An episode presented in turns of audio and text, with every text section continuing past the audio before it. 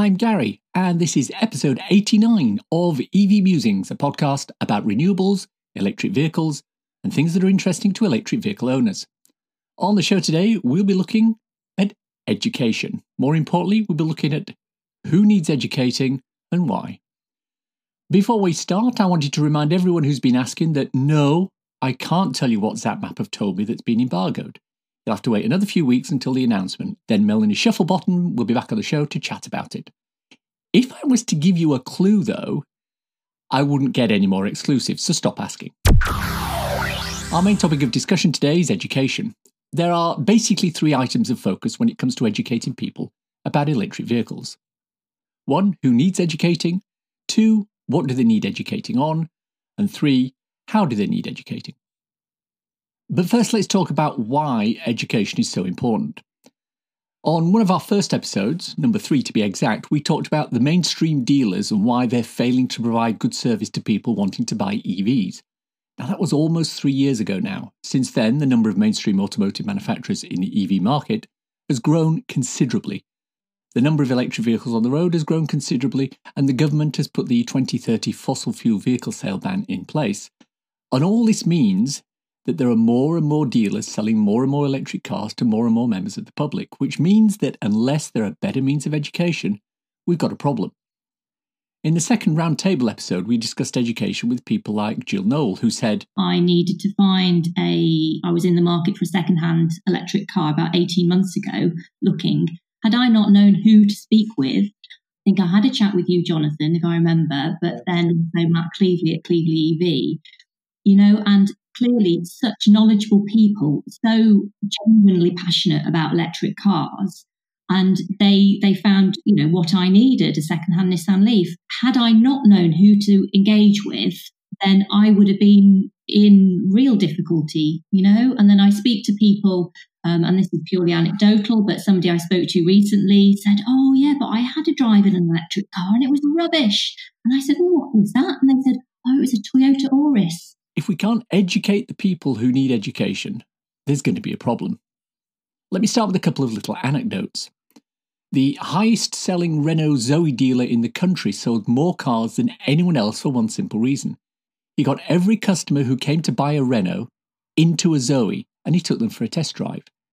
He drove a Zoe himself and he was knowledgeable about cars. It didn't matter what they were wanting to buy, he put them in a Zoe for a test drive. His education foo was good. Conversely, and I've said this before, there's an anecdotal story of the I-Pace driver who plugged his car into the AC socket at a BP Pulse rapid charger because the dealer had pointed at the charge port when he bought the car and said, You plug it in here. Because the AC charger was the one that fit, that's the one he used. The fact that this would have taken him hours and hours to charge versus about 40 minutes if he'd used the right connector was less important than the fact that the dealer had either deliberately given him the wrong information or was not educated well enough to know the difference himself. His education foo was not good. Was it ignorance from the dealer or deliberate miseducation because the dealer didn't want to sell an electric car? We'll never know. There are those who take quite the contrary opinion.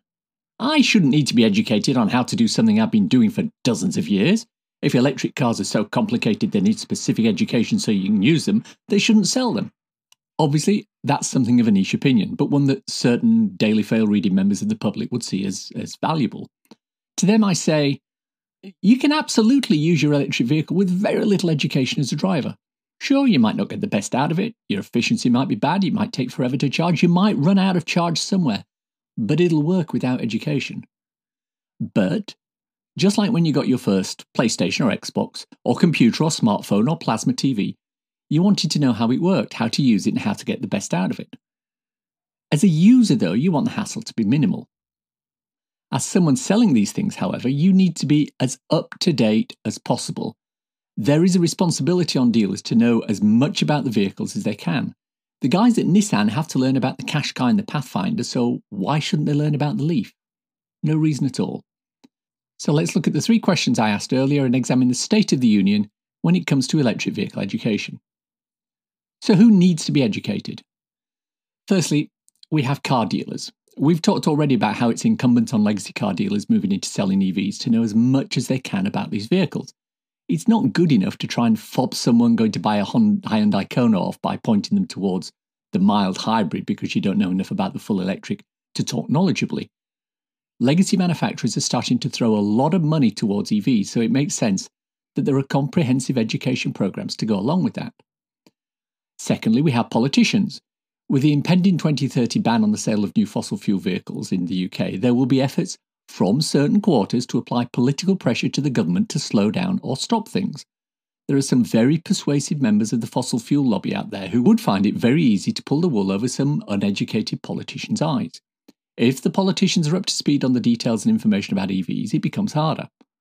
There are already several MPs who've purchased EVs and are quite vocally supportive of them, but nowhere near enough. Thirdly, we have fossil fuel vehicle drivers. Why should we educate them? Because ultimately, they'll become EV drivers. Might not be now, might not be tomorrow, but sooner or later they'll have to buy an EV if they want to drive on the road. If we can lay the groundwork now for their transition, it makes the, pre- the process so much easier. Fourthly, we have social media commenters. Or maybe not. Alongside fossil fuel influences, they tend to be the ones who have the vested interest in keeping the status quo. You only need to read the replies to an entry promoting a battery electric vehicle to see the social media commenters coming out in force with a lot of their untruths, mistruths, or just plain ignorance. Finally, we have potential EV buyers, the people like you and me who buy these cars. They need to understand enough to make them comfortable enough to actually buy an EV. So now we've looked at who needs to be educated. Let's look at what do they need educating on. Well, this is a complete topic in itself. Obviously, what you need to know about EVs depends on which of the above groups of people you belong to. If you're a car dealer, you probably have a different education need to a politician or a fossil fuel advocate. Regardless of who you are, though, education needs to start with myth busting. The very first episode of this podcast, oh, almost three years ago now, was called Myths and Legends. It's still one of the most popular episodes we've produced, and it went through some of the falsehoods or misunderstandings that existed around the whole area of electric vehicles. These included their batteries will need replacing in three years. You can't drive them in the rain. They take days to recharge. If you want to hear the episode in full, the link's in the show notes.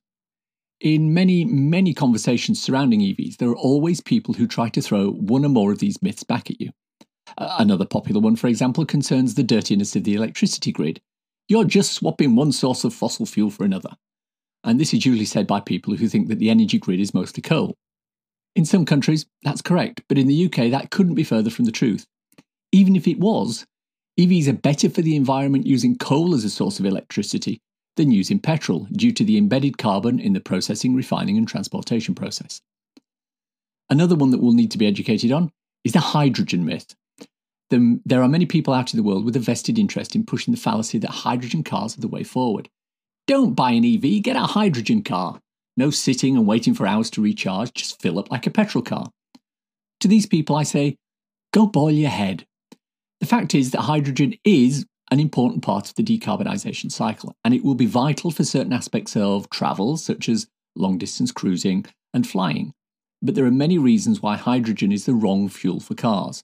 I won't go into them in detail, but consider that a hydrogen car costs twice as much as a similar EV, fuel is expensive as petrol, the infrastructure is not there, and their efficiency is atrocious.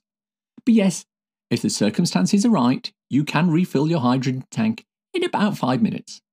Myth busting is an important skill set to have in your education arsenal. Once you've gotten over the myths, you then need to go into the selling points of EVs. They're quiet, reliable, cheap to run, fast, and easy to charge at home. Jonathan Porterfield from ecocars.net always maintains that the single best way to sell someone an EV is to get them to drive an EV. And that's borne out by the anecdote I mentioned above about the Renault Zoe dealer who took everyone out in a Zoe, regardless of which car they came in to look at. Bums on seats. Of course, once someone has an EV or has made the decision to buy an EV, the education then starts surrounding the benefits of their new vehicle. These include understanding that the running costs will be lower, the lack of an engine, gearbox, and transmission will reduce the potential of broken parts, fewer overall components reduces complexity and makes servicing easier, and the, the lower usage of brakes cuts down on the wear and tear on brake pads. On the topic of brakes, now's a good time to educate people on the concept of regen. You can actually use the movement of the car while slowing down to put energy back into the battery. This is especially useful when going down hills. There are stories of people starting at the top of big hills, mountains, perhaps with 25 miles of range, travelling 10 miles downhill using the brakes and regen, and ending up with 30 miles of range at the bottom. Impossible in an ICE car, but part of the course for an EV. Until EVs drop in price, one key education point is the total cost of ownership.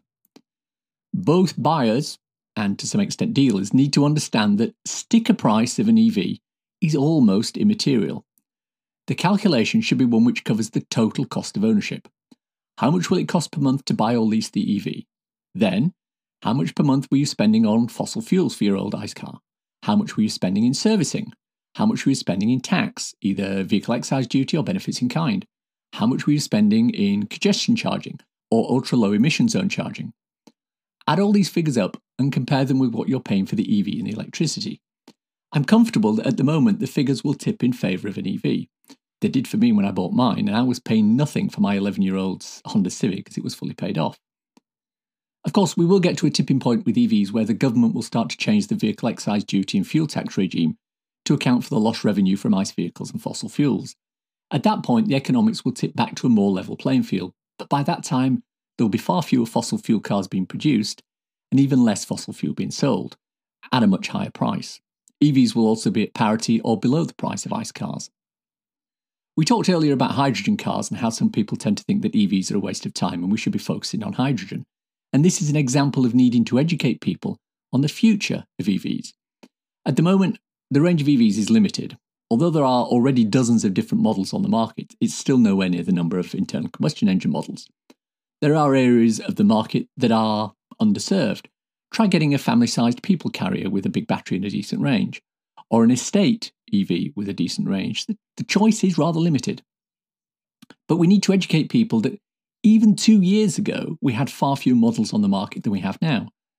The number of legacy manufacturers that were providing EVs was very limited. Nowadays, that isn't the case. Audi, Mercedes, Vauxhall, Honda, Ford, Peugeot, Mini, Seat, Skoda, Volvo all now have EVs that weren't available until quite recently. They're putting lots and lots of money into funding research on batteries, reducing costs, and creating ground up EVs. I mean, while I love the old e Golf, an electrified version of a fossil fuel car, it isn't a patch on the new ID3 and ID4 range, which is designed from the ground up to be a full electric car. As battery tech improves, we need to understand that the cost of batteries will drop. This, in turn, will reduce the overall price of electric vehicles and make them cheaper to buy than fossil fuel cars. But there also needs to be education on the charging infrastructure. Every week, it seems someone produces an article or a blog post or video decrying the state of rapid charging in the UK or indeed most countries. The fact is, and we've said it literally dozens of times on this podcast, the charging infrastructure will never be as bad as it is today.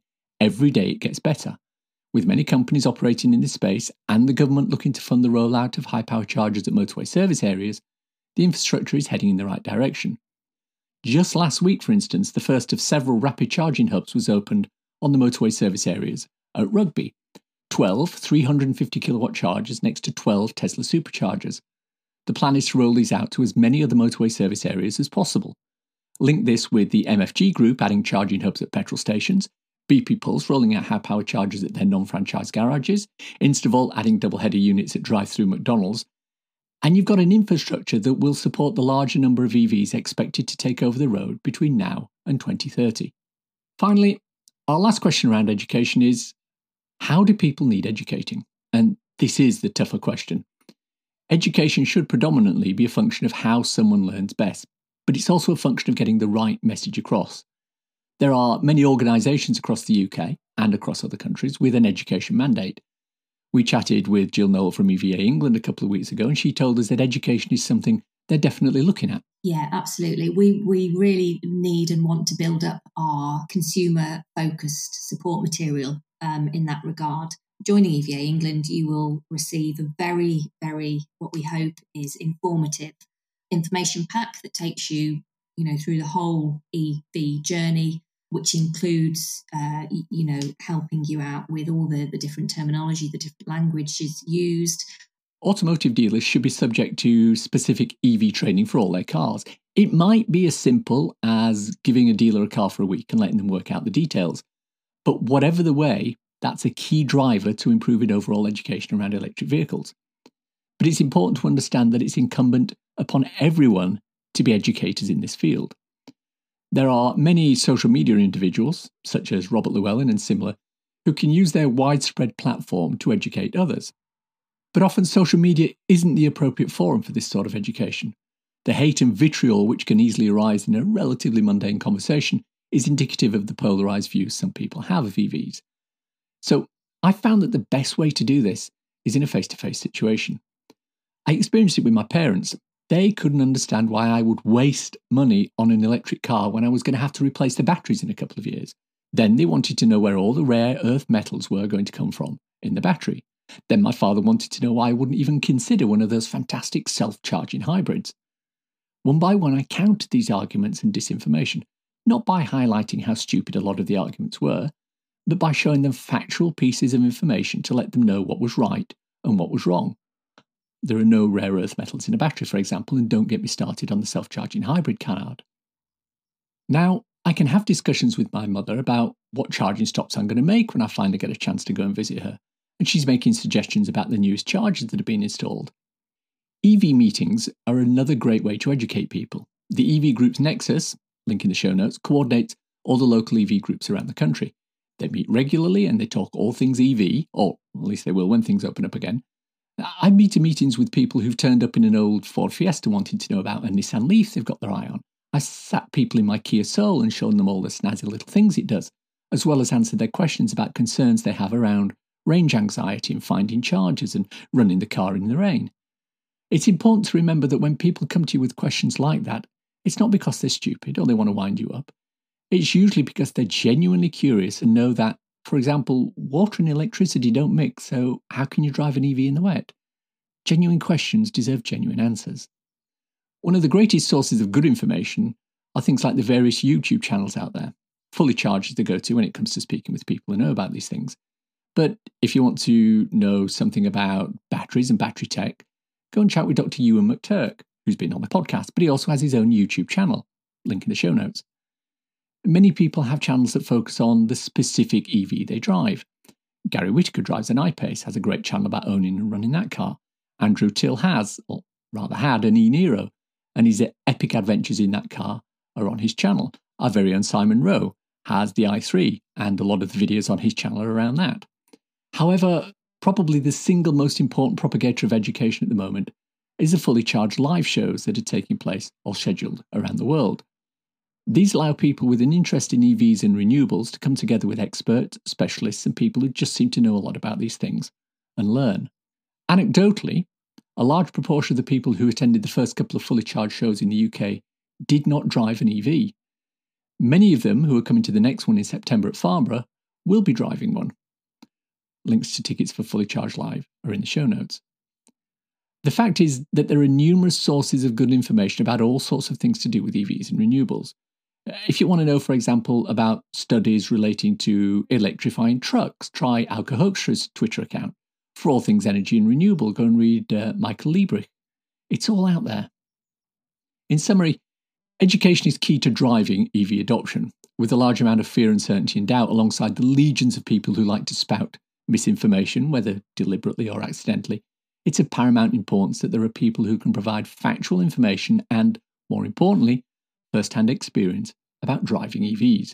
There's nothing more comforting than hearing someone tell you, I took my EV from Kent to Italy and back via France, Germany, Austria, and Belgium. It was a bit hairy in France, but everywhere else was good. If you like to travel abroad and you're worried about how to make your EV work on the continent, for example, resources are out there. We should use them. It's time for a cool EV or renewable thing to share with your listeners. New EV sales are up again in the UK and, as a general rule, worldwide. New figures show that year to date, EVs are up 108% on 2020, with almost 41,000 being registered. The cut to the plug in car grant has slowed this slightly and meant hybrids became more popular. They're up 172%. But the headline figure is an increase of 566% in EVs in April 2021 compared with April 2020. This is obviously an artificial boost due to the start of lockdown and the precipitous drop in car sales that month. The important figure, in my opinion, is the market share percentage. Pure EVs have a market share of 7.2% year to date. Putting that another way, one in every 15 cars sold in the UK is running completely on a battery, And if you include plug in hybrids, the figure goes to about 1 in 8. That's pretty good going. And that's the show for today. Hope you enjoyed listening to it. If you want to contact me, I can be emailed at evmusings at gmail.com or on Twitter at musingsev. If you want a quick reference ebook to read on your Kindle, I wrote a little something called So You've Gone Electric. It's available on Amazon worldwide for the measly sum of 99p or equivalent, and it's a great little introduction to living with an electric car. At the moment, it's free on Kindle Unlimited, or if you're in the Kindle Lending Library, please check it out. If you want to support the podcast and the associated newsletter, please consider contributing to becoming an EV Musings patron. The link's in the show notes. Also, in the show notes are links for everything we've talked about in the podcast today. And if you enjoy this podcast, please subscribe. It's available on iTunes or wherever you get your podcasts. Please leave a review, preferably five stars, as it helps raise visibility and extend our reach in search engines. Thank you to everyone who's provided a review already. If you've reached this part of the podcast and you're still listening, thank you. Why not let me know you've got to this point by tweeting me at MusingseV with the words education is key, hashtag if you know, you know. Nothing else. Thanks. Thanks as always to my co founder Simon. You know, he can't wait to start learning Mandarin. When I asked him what he was most looking forward to about learning the language, he said his course has some great documentation. Very, very, what we hope is informative information packed. Thanks for listening. Bye bye.